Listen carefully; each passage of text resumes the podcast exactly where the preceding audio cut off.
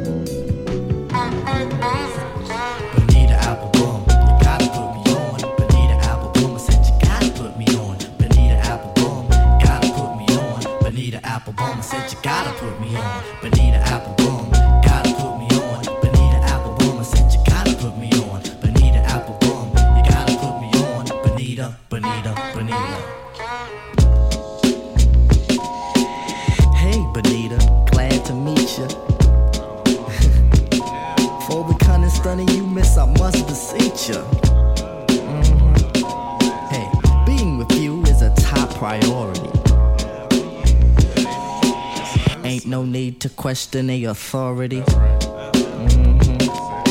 Chairman of the board, the chief of affections. You got minds your direction. Hey, you're like a hip hop song, you know. need an you gotta put me on.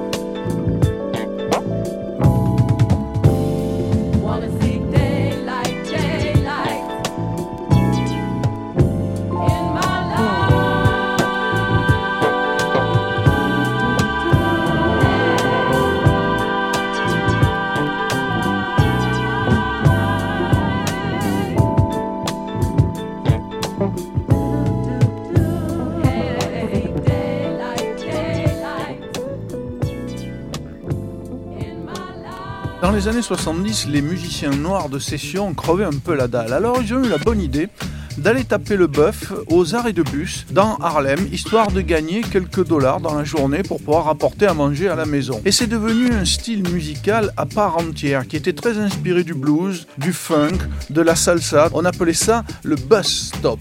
Chaka Khan, elle, a sorti en 2018 un album Hello Happiness dans lequel elle reprend tous les titres qui ont bercé sa jeunesse et notamment le single Light Sugar qui prend la loupe de la ligne de basse de Fatback, Bus Stop. Et le Get On Down, ça c'est le titre de l'album des East Harlem Bus Stop. Are you ready? Do the bus stop.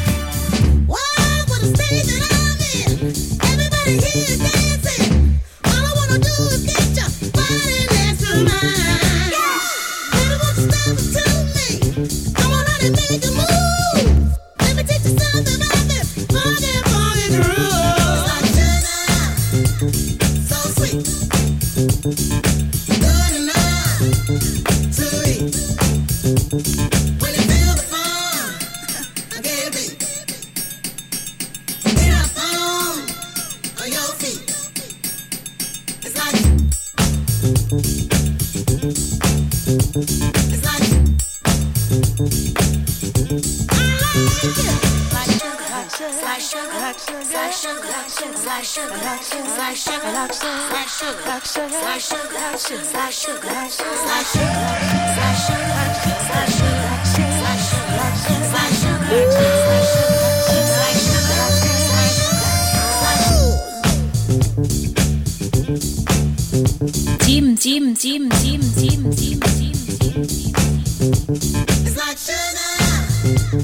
so sweet.